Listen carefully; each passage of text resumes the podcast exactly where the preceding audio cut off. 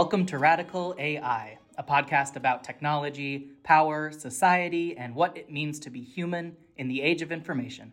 We are your hosts, Dylan and Jess. We're two PhD students with different backgrounds researching AI and technology ethics. In this episode, we interviewed Dr. Jonathan Flowers about the 101 of Twitter versus Mastodon, the power dynamics of the Fediverse, and potential paths forward in our digital lives.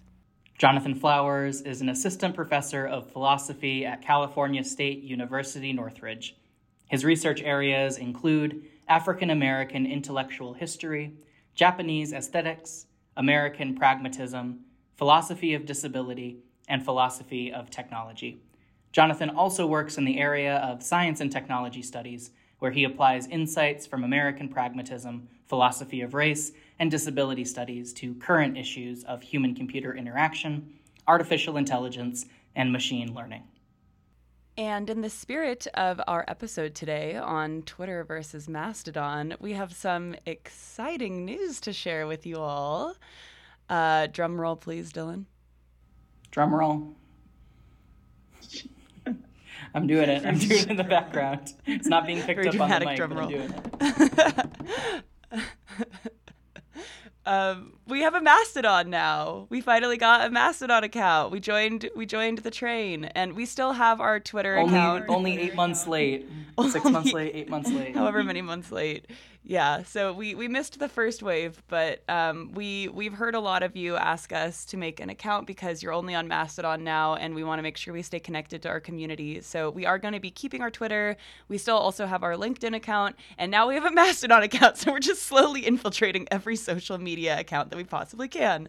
And if you'd like to follow us, um, you can find us at Radical AI Pod at hci.social. Um, and please also tell us how to use Mastodon when you follow us because there's a steep learning curve. And we discussed that a little bit in this episode. So um, we're very grateful for Jonathan for informing us about some of the nuances of the Fediverse as we navigate this complex space and also some of the pros and cons of these different platforms that, that we're already experiencing. But also, we'd love to hear from you and, and what your experiences have been. So we hope to see you over on Mastodon. And with that, we uh, are very excited to share with you this interview with Dr. Jonathan Flowers.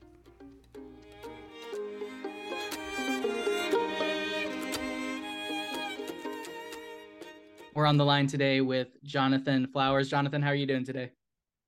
Uh, I'm fine. Um, it's a sunny California morning, so I'm pretty good. Awesome. Um, well, today we're talking about Twitter, Mastodon, and things that are connected uh, to that, and we'll see where the conversation takes us. I think just to orient listeners, um, if you can bring us back several months or however long ago it was um, when Mastodon uh, became this hub for um, HCI folks, but also in general as a response to what was happening on Twitter at the time. Can you just contextualize that moment? Uh, sure. Yeah. So this took place when uh, Elon Musk uh, took over as CEO of Twitter and uh, made particular kinds of promises to either reinstate the accounts of known bad actors or to, uh, as he put it, civilize uh, the digital public square. And a lot of folks in marginalized communities and in other spaces took uh, offense to that. Well, I w- I can't actually say they took, took offense to that. They were rightfully worried about the ensuring uh, or the ensuing conflict uh, between like what uh, what Elon Musk said he wanted to do with the uh, platform and with the ways that they'd been using the platform previously. Um, and so what ended up happening was uh, a number of individuals went looking for Twitter alternatives. Um, and I'm using the language of alternative and not replacement specifically because, uh, well, we'll get into that in a second.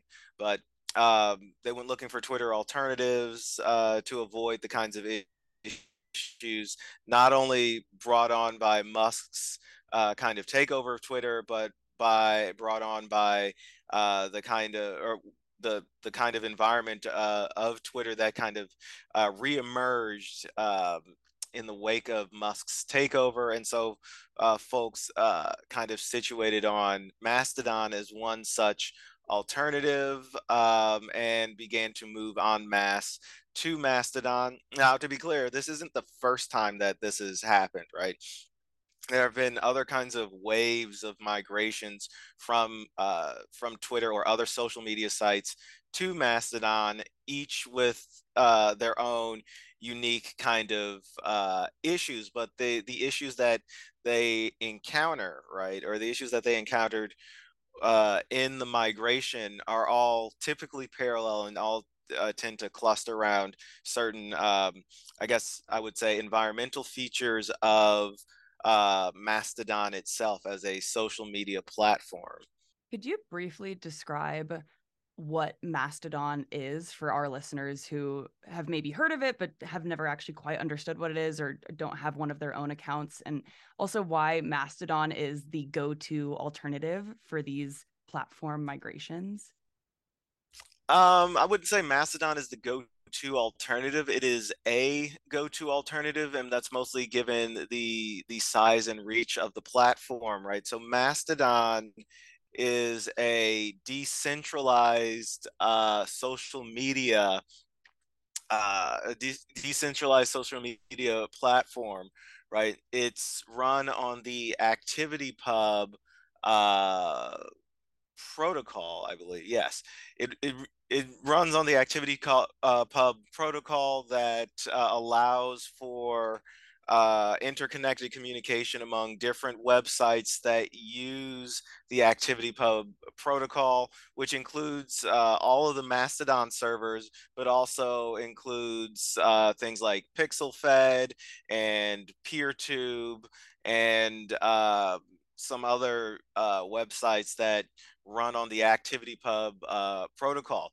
So any software that you or any software that like uh, implements what Mastodon calls federation uh, via the ActivityPub protocol can connect and communicate with with Mastodon or other uh, such sites uh, in a broad kind of decentralized network called the Fediverse, right? Um, now this is this is where uh, this is one of the things that actually got me into some hot water among like long term uh, Mastodonians and whatnot. Mastodon isn't the actual thing. The ActivityPub protocol is the thing. Mastodon is just one site built on top of the ActivityPub protocol. But since the ActivityPub protocol is like an email protocol, right? Um, so like with email, you've got Gmail, you've got Hotmail if you are like ancient. Uh, you've got uh, your institutional or business uh, supplied email. All of these are emails. All of these are running on the same protocol, but they're using different websites, different servers to host the protocol so they can all talk to one another. Uh, Mastodon or ActivityPub works like that. Mastodon just happens to be the largest one. Um, so when people say follow me on Mastodon, this is kind of like shorthand for like follow me on the pet Fediverse, right?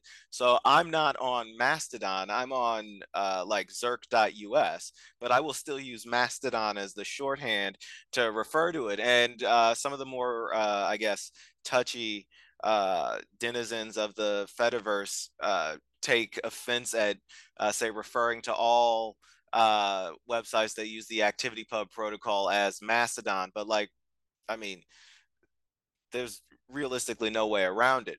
So so that's the long and short of what what Mastodon is, and that's kind of what makes it different from something like Twitter. You can set up your own Mastodon server and invite all of your friends or like minded individuals, and then decide what other servers you want to connect with through the, the process of federation. If you have like a server, say you are a Chicago Bears fan and there is a Green Bay Packer uh, server called like Packerville, you can defederate from Packerville and uh, folks from Packerville won't be able to like uh, see uh, the posts on you know Bearstown and uh, vice versa, right? Uh, it allows for control over it allows for some kind, kinds of control over the content that ends up on your server because folks have to share links into different servers it also means that if you need to find somebody right you have to know their handle uh, navigate to their specific profile and add them as a, a friend especially if they're not on your server right uh, then you can see their their uh, well they called them toots but that's like a word for a fart, but you can see their posts on your uh, on your feed vis-a-vis uh, following them. But uh, the discovery is less organic than on other social media sites, and it requires more um, user input to to find one uh, one another's friends. And so this gets us to why folks, you know, uh, why Mastodon was a popular alternative to um, Twitter because you could control your your server control who's on your server you could um, essentially curate the kinds of individuals you wanted to engage with uh, within your community. Uh, additionally because you could control who was on your server you can also um, shape the uh, the kinds of stuff that appeared on your your server's global feed um, which allowed for an unprecedented level of control.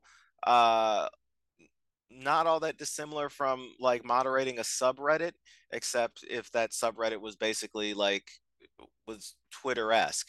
Uh, the other reason why folks gravitated to Mastodon is because there are a lot of LGBTQ uh, designers involved in the initial setup of the ActivityPub uh, protocol. In fact, the, the, the history that Mastodonians will tell um, is about, or is essentially that there were a bunch of LGBTQ uh, folks in the tech space who, particularly trans folks, who were tired of the uh, the harassment they got on Twitter, and they were tired of the ways that the affordances of Twitter, things like quote tweets and uh, other such things would would be weaponized to uh, to basically deal out violence towards them. And so they built the ActivityPub uh, protocol uh, and the Fediverse to like avoid that kind of thing uh, by writing out some of those um, uh, some of those uh, affordances, things like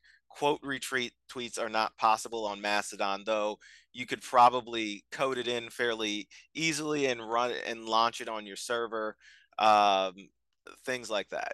One idea or set of ideas that you brought up at the uh, beginning of this conversation was around whether Mastodon is an alternative versus a replacement and some of the I guess rhetoric around that. And I remember at the beginning I like I made a Mastodon real quick and then I got really really overwhelmed and I was like this is really complex and it's not like the language that I speak or or whatever and so I was like I was there but then I was also I noticed myself moving back to Twitter partially because for me of some of the familiarity. But I'm wondering maybe at the beginning or maybe now that tension between replacement versus um, alternative and how you've seen that tension play out. Well, so I think it was a, a, mistake to even think about the concept of a Twitter replacement, right? Because one, Twitter, while it is a social media platform, it's an assemblage of, of code and uh, run or it's, it's, it's an assemblage of code that runs on a bunch of servers that allows us to talk to one, one another. Uh, so while it, it is a social media platform, it's also a cultural institution. And um, insofar as it's a cultural institution, it has taken up a kind of outsized role within our contemporary cultural space. And as a result, replacing Twitter, I think, is a uh, a kind of fool's errand.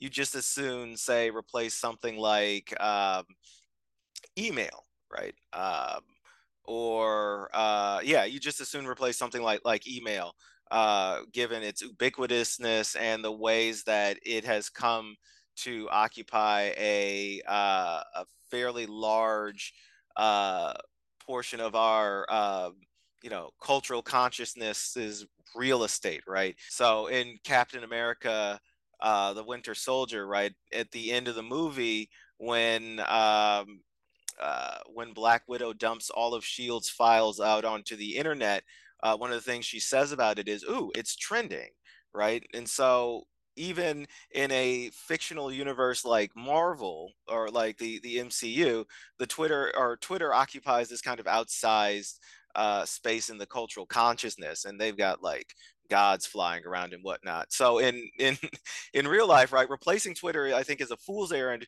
because Twitter, for for better or worse, has been treated as if it is a uh, a digital commons, a public square where folks have been folks can be heard. Uh, things like that and in in some respects it has operated that way but only because we have treated it that way and insofar as we have treated it that way we have the expectations that the uh, that the both legal and uh, moral rights that uh, apply in other uh, common spaces should also apply to Twitter when that is absolutely not the case because Twitter is a privately owned platform and uh, as such we are subject to the the rules who of the people who who uh, run it. So to be clear, I don't think you can replace Twitter because I uh, I don't think there is any other application that has a similar uh, space within our cultural uh, context, within our cultural milieu.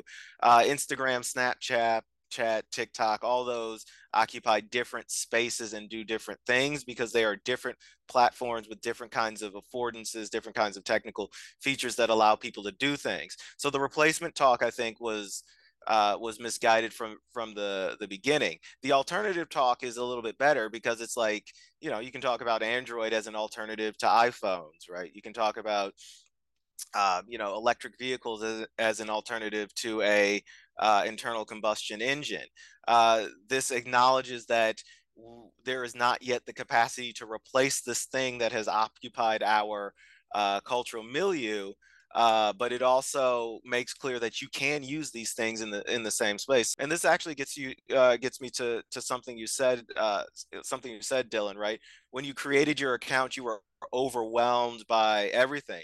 Same thing for with me. When I created my account on Mastodon, the server, I was overwhelmed with everything because I literally could not control my news feed. There was so much information, so many posts um, and I had to like go in and start mucking with the the settings to make it slow down so that it could be usable. And even then, I was like, I can't find my, I, I could barely find my friends. Not all of this is relevant. There's no organic search feature. Uh, Mastodon is the way that I I describe it is that Mastodon is to Twitter what uh, Linux is to uh, Windows, right? Windows will show up and hide all of the things that um, make the operating system go if uh, and if you want to see what was going on with your operating system you have to go through the the command prompt or you have to go through the um, task manager window. You have to go through all of the utilities that uh, newer versions of windows increasingly try to to keep hidden hidden much to my annoyance um, versus uh, something like linux where you you have near infinite control over the way that your UI and your uh, or your interface and your operating system actually works, right? But if you are a new person to something like Linux or Mastodon, uh, without looking up a guide or anything, it becomes immediately overwhelming. And actually, one of the problems uh, uh, that this gets to one of the primary differences between um, Twitter and Mastodon. Your experience on Mastodon or the ActivityPub protocol will change based on the server that you join. If you join something like Mastodon, which is the largest server, you will be inundated with uh, with uh, with posts about things that you you don't generally care about. You'll have to spend a lot of time curating your home feed and curating the hashtags that you follow uh, in order to understand or in order to get it to some place that is comfortable in a social media sense. And that requires uh, a fair bit of tinkering under the hood. Uh, so I spent a couple of days on on like Mastodon itself, the the server, and then moved to um, uh, Zirk, uh, which is a smaller server. Uh, it's and the the difference was like night and day. Um, I still had to set my feed to like slow mode because that was more comfortable for me. But like the kinds of, of, of posts, the kinds of individuals I was interacting with, so on and so forth, all were were a little bit more uh, comfortable, a little bit more familiar to the social media experience that I had been used to, uh, not just on Twitter, but on on things like Reddit and uh, you know, even old BBS uh, type situations, right? So uh, that is one of the, the primary differences between Mastodon and Twitter. Ma- Mast- and this leads to a, a particular kind of attitude among, uh, I guess, Mastodonians who've been there for a long time uh, regarding the uh, regarding the use of the uh, of the platform and its technical affordances um, uh, which is something we can get into in a in a little bit. Yeah, I would love to go back to this comparison that you just made briefly about this, you know, Linux versus um like other operating systems that are maybe a little bit easier to understand and i i imagine like you know there are diehard linux users where they they mm. refuse to like buy a a Mac, for example, even though Mac runs on Unix, but they they're like diehard Linux users and they like refuse to to use this like more centralized operating system. And then there are people who are mm. diehard Mac users and they have easier to understand and use features but they are mm-hmm. now like beholden to whatever Apple does with that operating system. Whereas like the Linux users, it's mm-hmm. like a harder learning curve, but now they are the ones who are in control.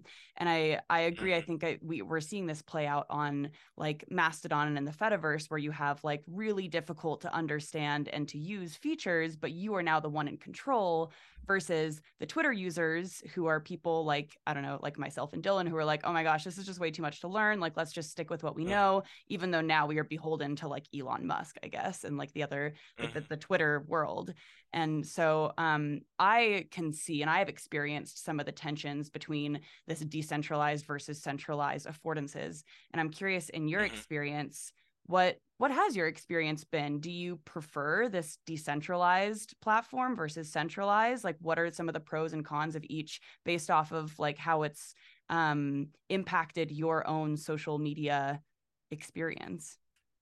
Um, so there's a couple of things I can say about this, right? So the decentralized nature of Mastodon means that any migration from someplace like Twitter uh, unless there is a concerted effort to uh, move an entire, say, network of folks onto the same server, results in the fracturing of communities and social networks that uh, were established due to the centralized nature of uh, of Twitter, right? So I so I picked Zirk.us on the basis of uh, some of my colleagues' recommendations, uh, and because it, it's kind of a an academic-ish um, server. Uh, once I was there, I was able to find a whole bunch of other folks and connect with them. Um, and in doing that, I was able to like reconstitute a lot of my uh, my social media uh, networks or social networks that were hosted on these platforms, while simultaneously like you know connecting with new people who I also connected with over over back on Twitter.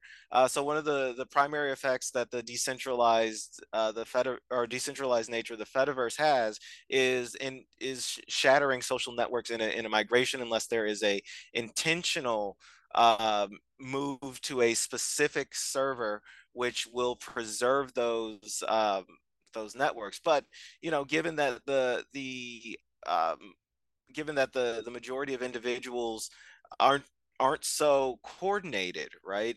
Uh, like so, for example, uh, something like disability Twitter, right, is centralized on Twitter, but broadly spread out across different interests, different occupations, different uh, ways of being disabled in the world, and these lead to uh, in a migration. These lead to say um, you know joining different kinds of servers and insofar as that that that's the case right what happens is it, it shatters the social uh, network that formed due to the centrality of uh, of Twitter. So folks will have to find one another again uh, in a kind of pretty long and uh, sometimes arduous process, uh, and this process gets even more complicated if somebody discover or somebody just picks a server at random, joins it, discovers that server is not to their liking, moves servers, and like uh, doesn't quite fully understand the how uh, shifting servers works on Mastodon because that too is a technical process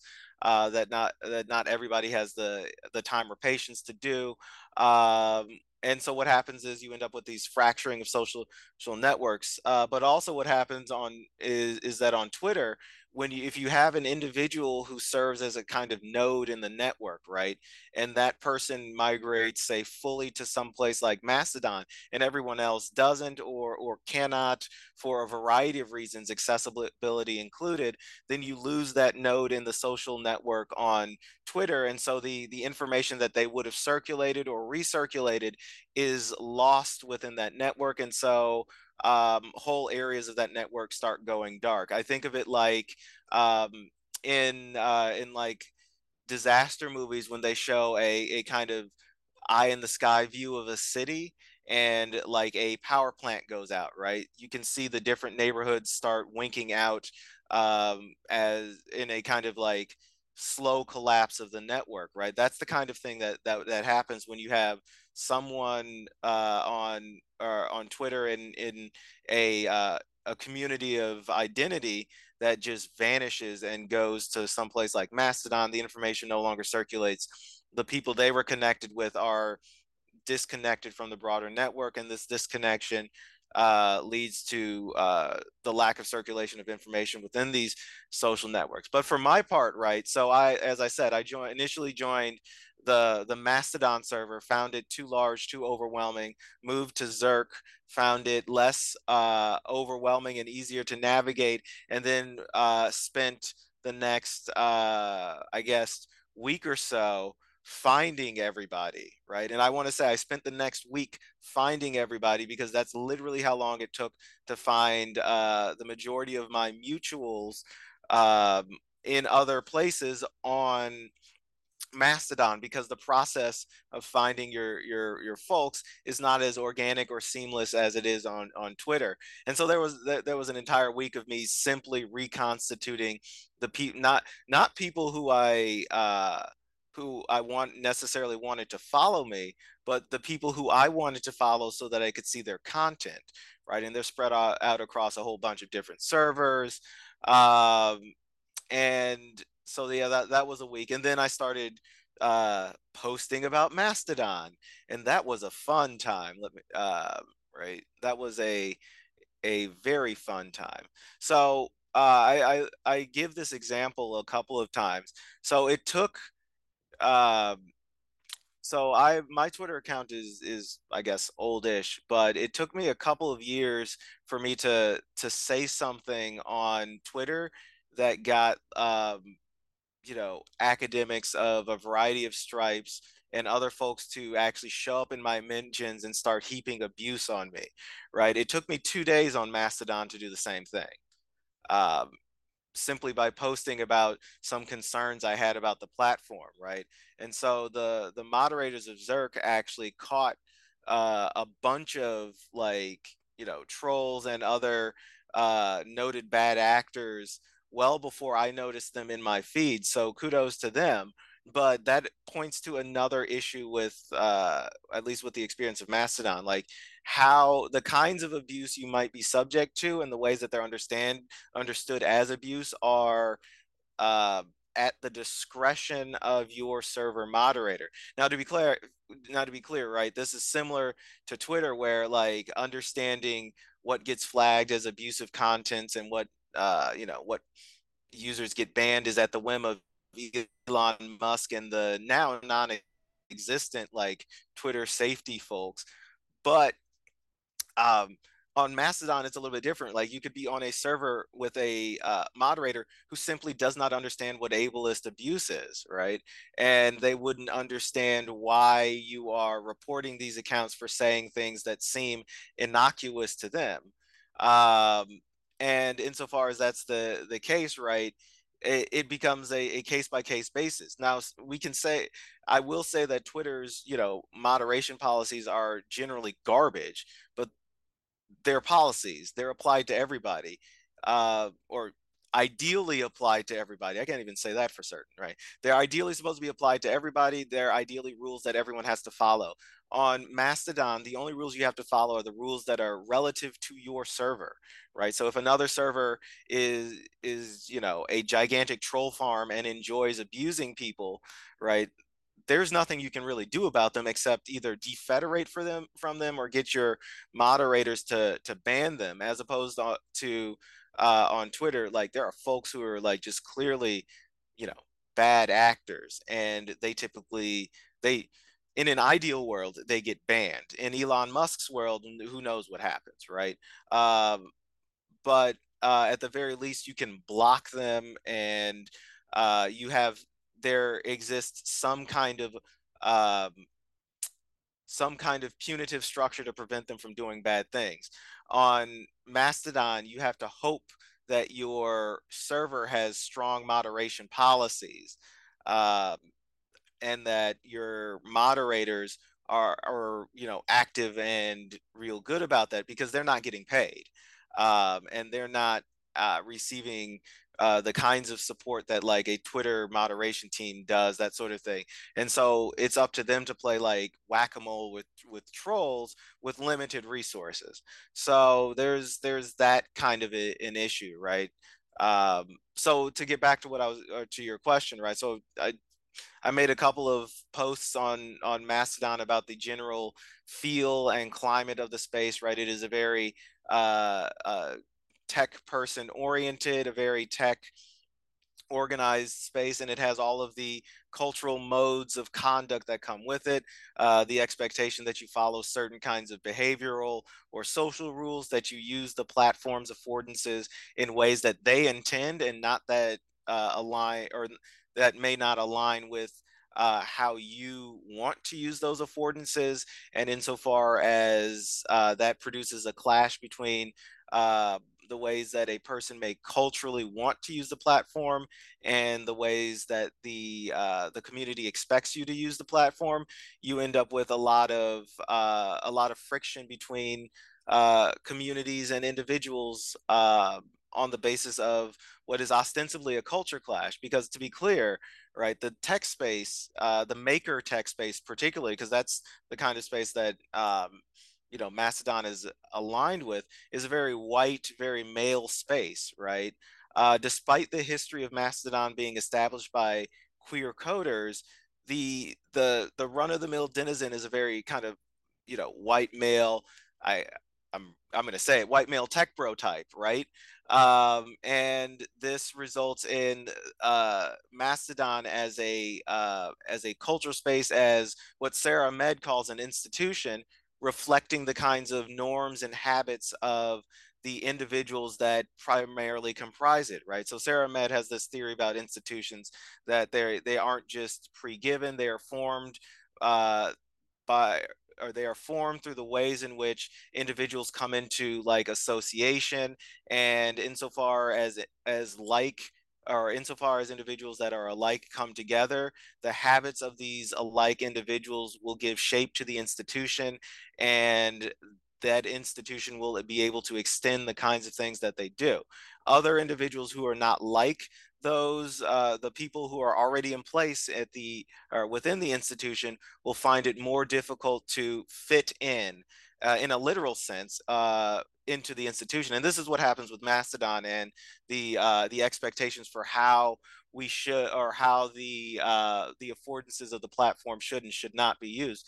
In fact, there are a number of like op eds uh, that came out about this, uh, particularly one uh, that said uh, that was talking about Mastodon's eternal summer being over uh, because a whole bunch of folks have uh, uh, a whole bunch of folks from from uh, from Twitter have come in, right? The actually it was it's uh, hughgrundle.net slash home invasion, right? And he says here, um, or he says here that Uh, for those of us who have been using Mastodon for a while, this week has been overwhelming. I've been thinking of metaphors to try and understand why I found it so upsetting.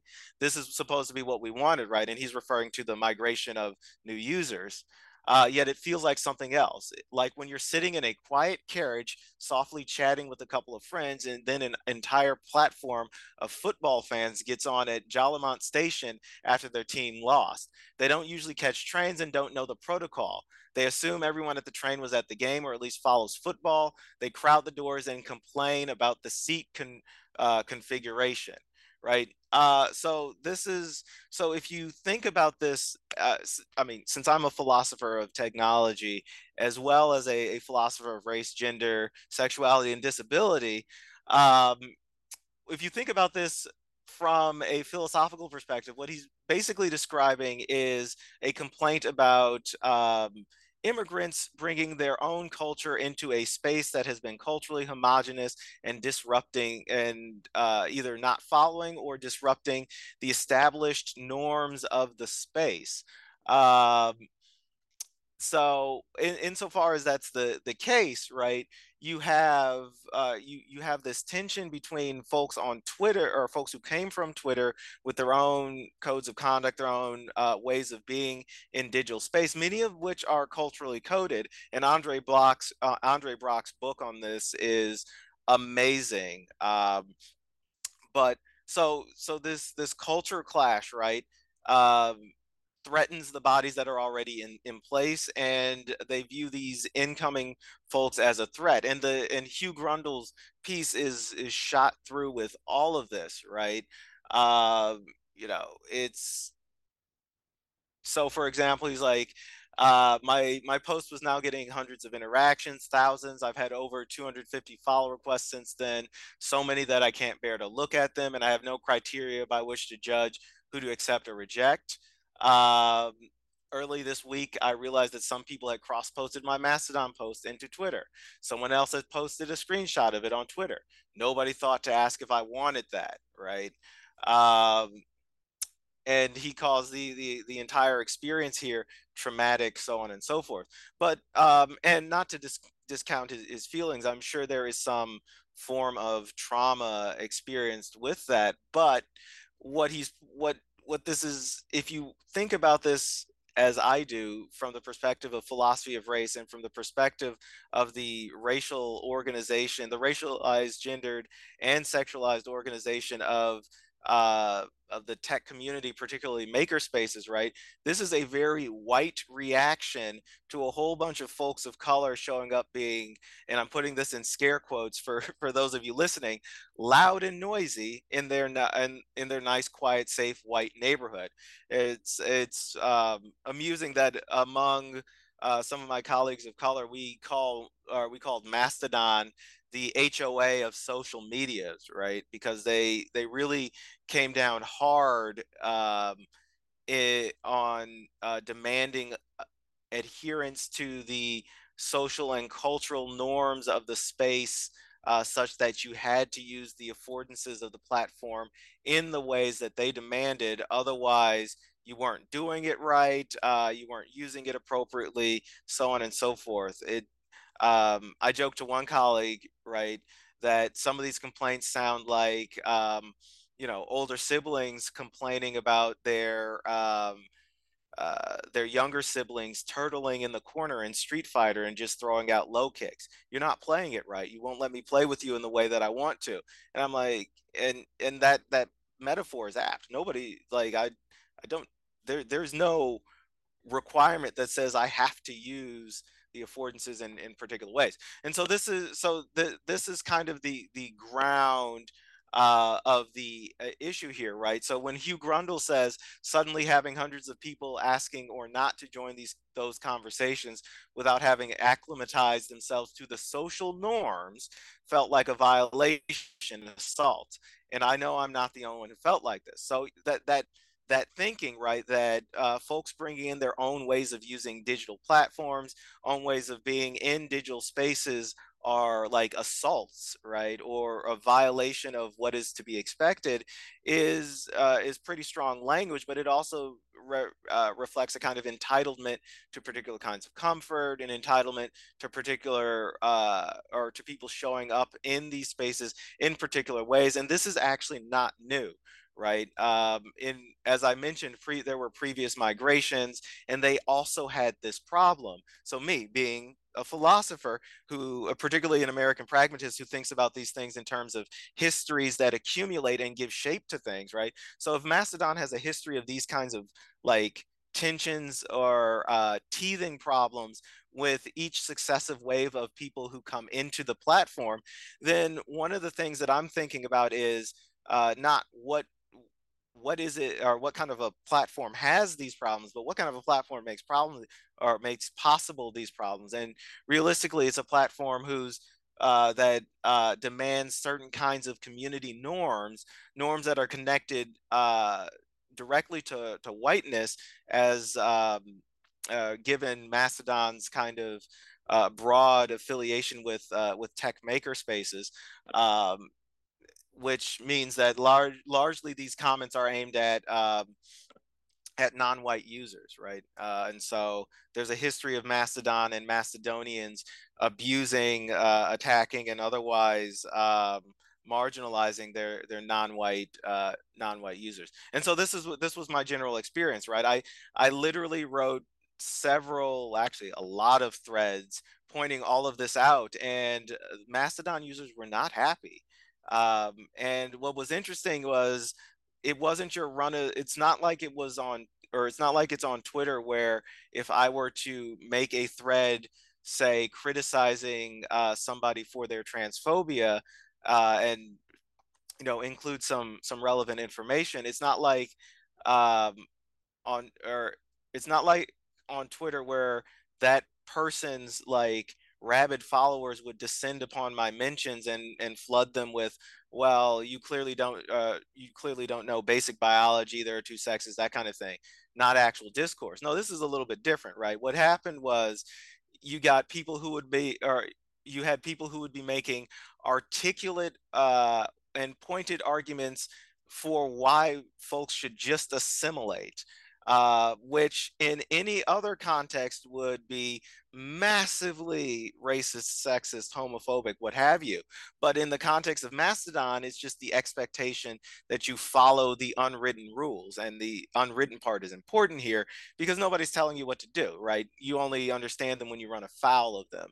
And so, like, uh, given, uh, and part of this was is due to the tech adjacent organization of Mastodon. These folks are used to articulating um, their points with logic, and I'm putting that in scare quotes because it is not the formal logic that I, would teach my uh, freshmen.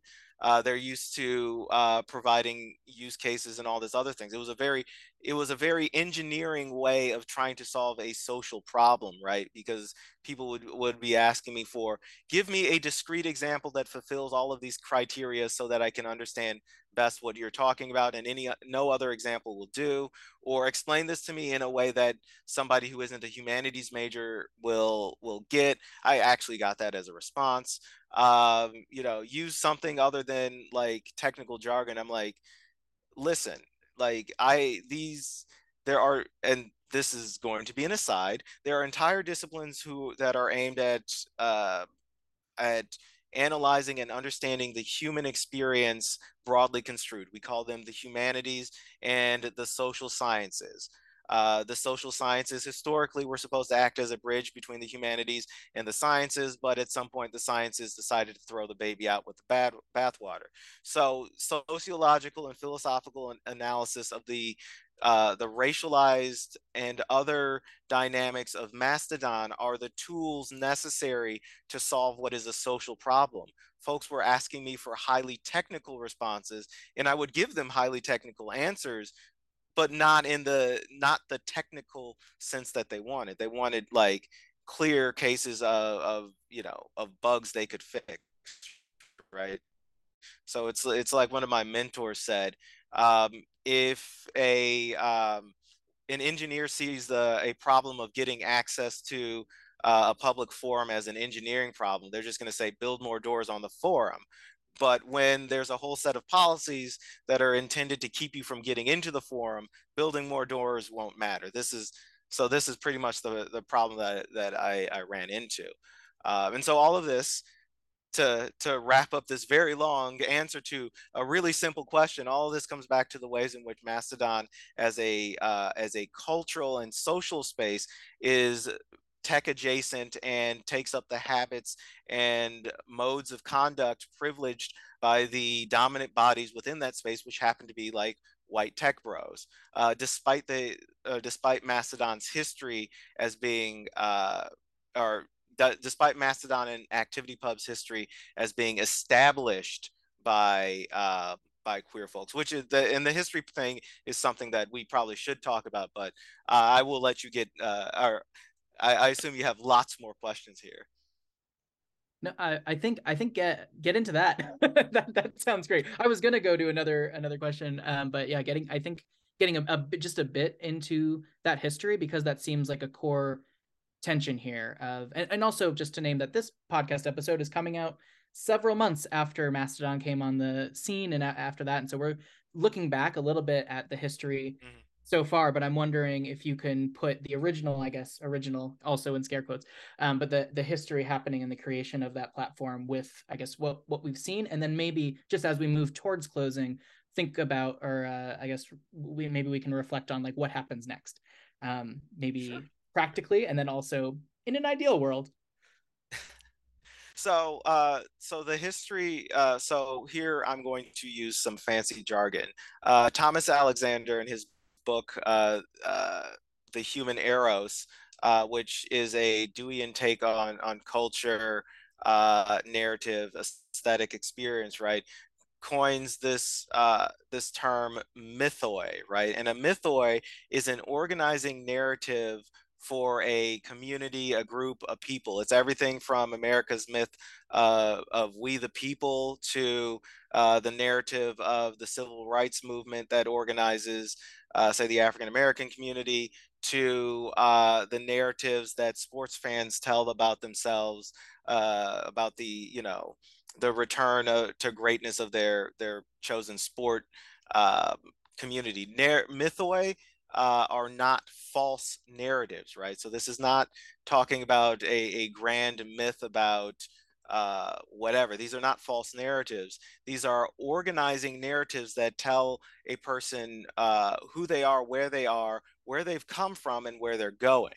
And so I, I provide that background to say that the uh, the history of LGBTQ uh, participation in the development of the activity pro- protocol is a mythoi right? It tells people where Mastodon came from, where it's going, what it intended to do, and it allows uh, folks to situate Mastodon among these different platforms. So the the mythoi goes, or the the mythoi of Mastodon goes like this, and this is a true story, right? So uh, a large number of LGBTQ uh, tech folks uh, early on in uh, the history of Twitter were quite upset about the way in which Twitter was uh, was basically being used uh, to heap abuse upon them, right? And in response, they they put their their skills to use and built the Activity Pub as a kind of like haven away from Twitter. Other folks discovered it due to its modular nature, due to the federated nature of the different instances, and it grew from there. But at its core, it was developed by uh, you know LGBTQ um, uh, tech persons uh, as a kind of refuge away from the, the, the the broad kind of violence they were experiencing on Twitter. Now, uh, this mythoi is important because it purportedly tells you where Mastodon came from and where it's going. And so Mastodonians in response to say criticisms about the say the overwhelming whiteness of the space the ways that the cultural norms of mastodon are um, the ways that the cultural norms of Mastodon tend to privilege some ways of showing up in digital space and not others. Uh, the ways that the uh, say the insistence of, of uh, say discussions of race and racism under uh, the content warning uh, structure, which would hide them from view uh, from anybody on the timeline unless they clicked on them.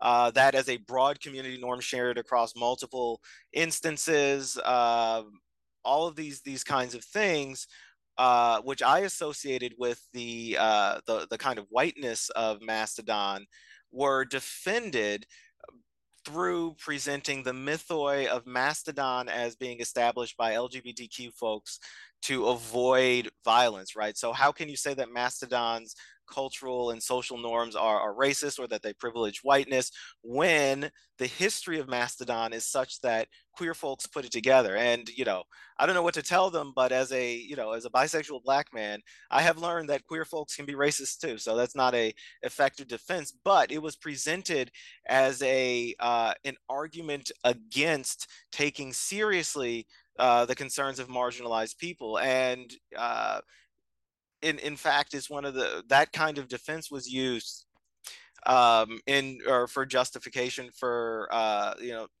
uh, in response to complaints about a uh, particular targeted attacks on um, you know a black run uh, Mastodon instance some what is it 20 several years ago right? Um, this this instance collapsed under I guess racist vitriol uh, because folks were generally upset about, I, I, I guess, its existence or the ways in which it insisted upon uh, being present in its full blackness with all of its, uh, with everything that came with it, including bad experiences on Mastodon, right?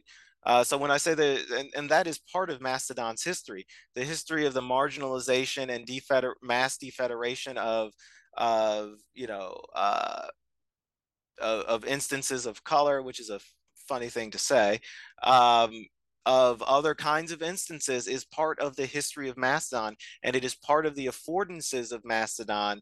Uh, insofar as the platform enables this kind of thing to happen and the social uh, the modes of social conduct actually make it possible for it to happen. So this is so when i talk about the history of mastodon this is one of the things that i, I you know I, I try to emphasize right? Mastodon's history isn't just this history of uh, lgbtq coders creating this wonderful thing and other folks coming and using it for their own purposes. It is also a history of say defederation from uh, instances of color. It's a history of using the established social and cultural norms of uh, of the the predominantly white tech makerspace to abuse and police uh, the conduct of uh, of users of color on the platform. It's um, it's the history of, of misogyny on social media as reproduced through the unique affordances of Mastodon um, it is a it is a history that includes all these things and to to ignore these things in favor of a organizing narrative that says we were developed by lgbtq refugees from uh, twitter um, uh, serves to just miss the entire uh, entire point. So that's what i mean by by the history right? And uh, you, you said some closing thoughts and future directions. To be clear this is a social problem right?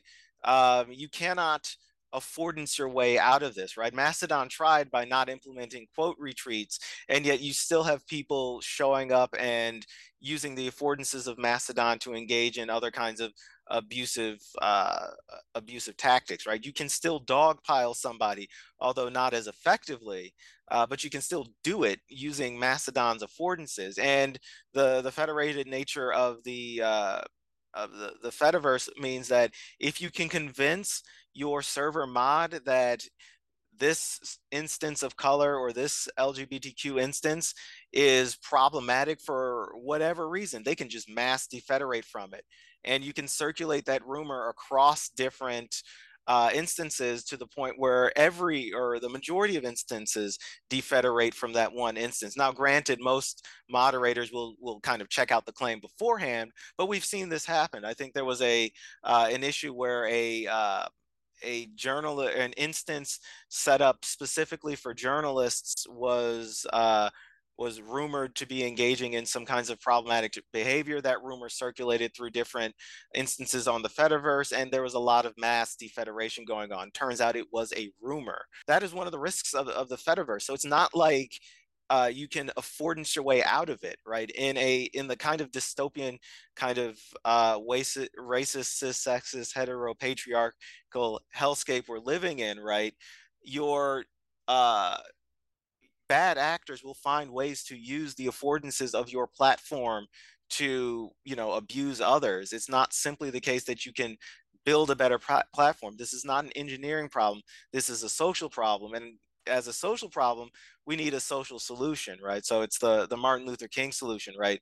A uh, a law or a moderation policy might not change someone's heart, but it can keep them from killing me. It can keep them from uh, dogpiling me. It can keep keep them from hurling racist abuse at me uh, from across my, uh, the platform. But that is a social problem and it requires social solutions you can't automate your way out of it you can't affordance your way out of it um, and so that's that's that's the the my take on the history and and the future. Uh, but if you if you're asking like where do we go from here mastodon and twitter um, that's a little bit different right? Um, so since the dust has settled on twitter with elon musk doing whatever he, seemingly whatever he can to break the platform uh, one of the things that we're, we're learning in real time is the resil- resilience of uh, communities of identity on Twitter, right? So Black Twitter uh, did some kinds of migrations to Mastodon, and there's still like there is a Black Twitter Mastodon instance, but like largely Black Twitter was like, okay, so you know, old platform, new racists. What's going on here, right? Uh, and so they, you know, they stuck it out. Disability Twitter was was and still is incredibly worried about it because a lot of the the technical changes that uh, Musk has wrought has done some kinds of damage to that community, um, which is important because uh, disability Twitter has used the affordances of Twitter not only to engage in political activism, but to engage in mutual aid and provide support for individuals who otherwise would not have it. And Musk's nonsense has uh, has damaged in uh, in some senses, the ability to do that by changing the way that things become visible, uh, changing the way that things circulate. But Disability Twitter has rallied and adjusted accordingly. So, what we're learning is uh, that, or what we're learning in real time is that even when you have, like, uh, you know, and forgive me for saying this, a kind of uh, actually, no, this is an easy way to say. It. Even when apartheid Clyde takes over your digital public square with the intention of civilizing it, you know, communities of resistance will still will will remain and will uh, stand firm in the face of whatever uh, happens there. Um, it just becomes more difficult for for folks to uh, or to um, realize the veracity or authenticity of accounts that are circulating information. So I think where we go from here, I think there's sort of a detente that has settled. Like my, I haven't posted on Zirk in like a couple months. Um, I I go there to to look at cats of Mastodon and see what the uh, the rather thriving Star Trek community is up there. But my mentions are still full of people um, arguing about uh, reposting, uh, fighting over um, things that I have posted months ago, right? Um, because they're still salient. They they just keep happening, right? Uh, I look at before we started recording. I t- took a look at my uh, at my mentions, and there was a uh, uh, a, a young woman of color who who said or who said something to effect that one of my threads about the whiteness of Mastodon perfectly captured her her experience and why she doesn't spend so much time on the platform. And this was something that I had uh, you know written out, I guess around maybe January or February, um, and it's still it's still like salient, right? The, these just because the dust has settled and we're all uh, kind of adapting to the chaos on Twitter doesn't mean the issues that uh, folks encountered on Mastodon have gone away. In fact, I think um, I think the the the concern is that they're they're just gonna you know subside until the next wave of folks and because or of folks migrate to the platform because people real the it doesn't seem to me that Mastodonians are really interested in altering or changing their their practices to make the space more welcome. And that's a travesty because uh, Mastodon could be something really cool but it is not a Twitter replacement. It is a Twitter alternative and it has some very specific and very cool uses um, uh, so long as you don't run afoul of, of somebody uh, for not using um, content warnings uh, or the the content hiding feature inappropriately.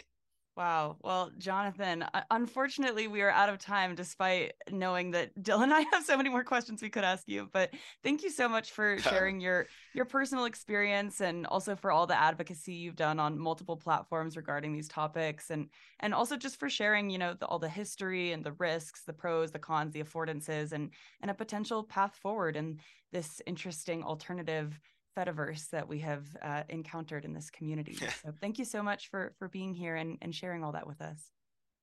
Yeah, no, it's my pleasure. If you if you want me to come back and talk about it again, I'd be only uh, too happy to.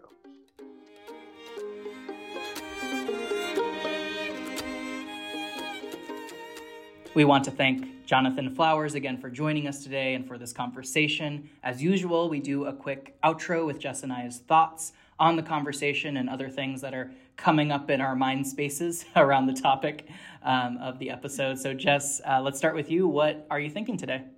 So, I feel like this topic is still surprisingly timely, even though the like scandal of Twitter and Mastodon migration and everything happened when was it? Like the end of 2022, like November, December. Does that sound right? Around that time, at the beginning of the episode, around, I said that time. either eight months or six months. It could have been four months. I know, it, and I, I say that because it was like a, it was a, it was a it was a process, right? Like there was an instigating moment, but then it happened in different waves, which we sort of talked about during this interview.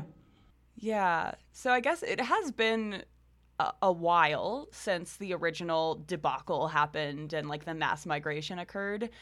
Um, and I was a little bit worried that we were going to be doing this episode a little bit too late and that there wouldn't be a whole lot to comment on that was still relevant today. But I was actually pleasantly surprised. And I think that was in part because, um, especially with Elon Musk taking over Twitter, I feel like the changes that occurred, like the rapid, fast, like move fast and break things mentality that began during that mass migration has just continued to today and unfortunately will continue continuing. And um, I think something that has been standing out to me in this conversation was the question that I asked Jonathan about like what's better to use a platform that has like really seamless UX but we don't have any control over it or to use a platform that's like really difficult to navigate like the Fediverse and Mastodon, but like now we have agency and control as users.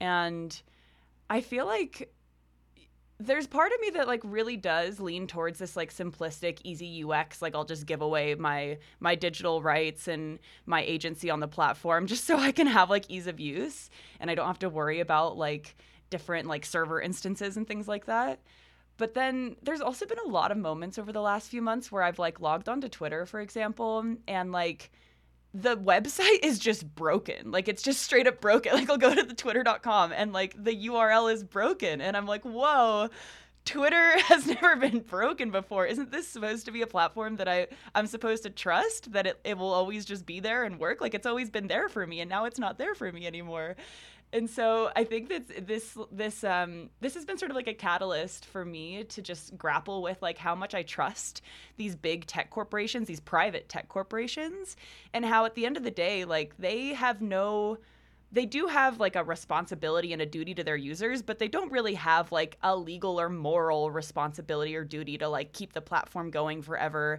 and running in the same way that it always has.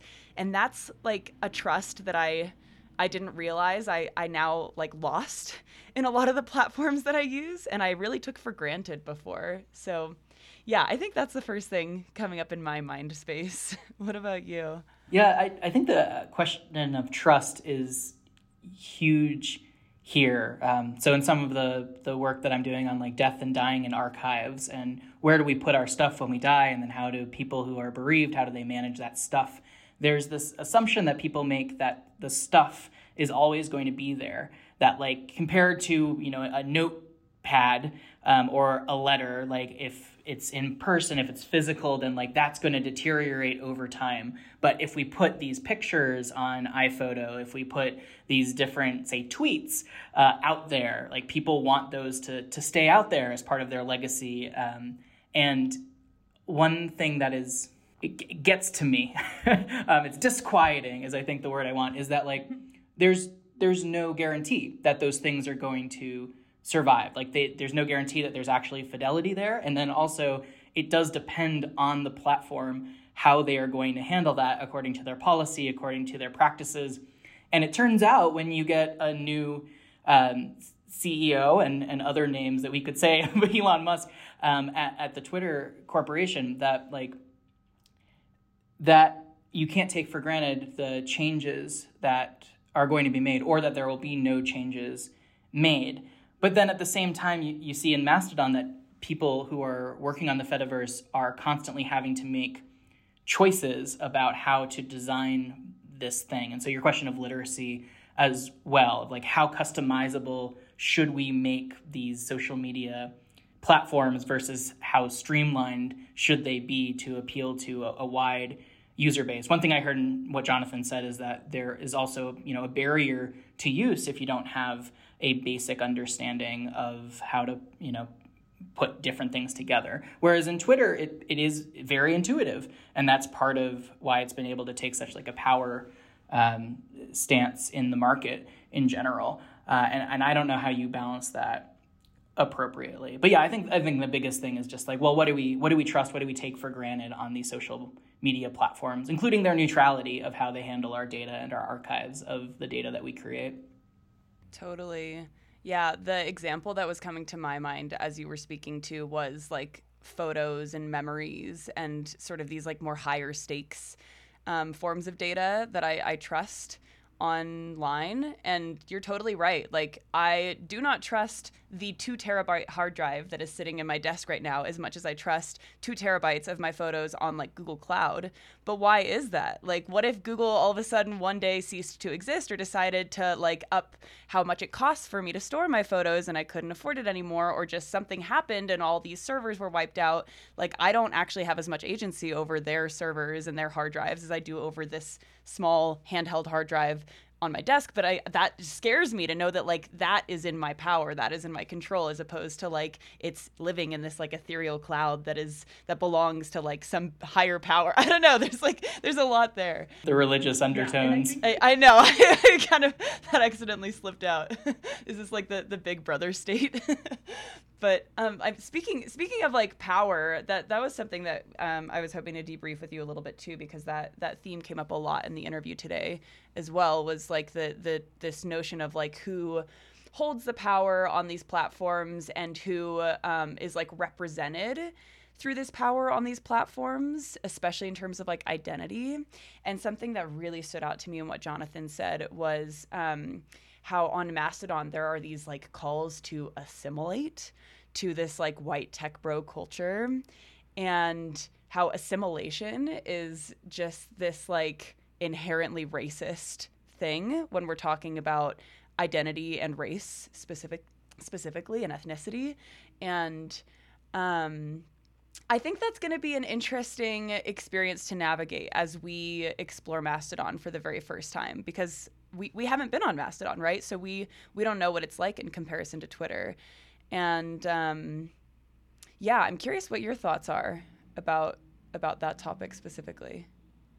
I am curious to hear more from colleagues that we have, especially folks who are researching and employing decolonial studies and decolonial perspectives on the adoption of new social media technologies. Um, because one thing that I'm hearing from Jonathan is that there is this echo chamber that emerges for various reasons of who's going to this new platform, when, and why. It sounds like there's some level of virtue signaling that's happening there, but then it also sounds like there's a, a recreation of uh, colonialism in, in various ways and in various levels. Um, and so, if you're listening out there and you do do work on uh, decolonial studies in the HCI context or beyond, um, we would love for you to connect with us on Mastodon and tell us um, how this um, uh, how, how how that might uh, be applied to expand on some of the things that Jonathan brought up today. But I think I have to do some more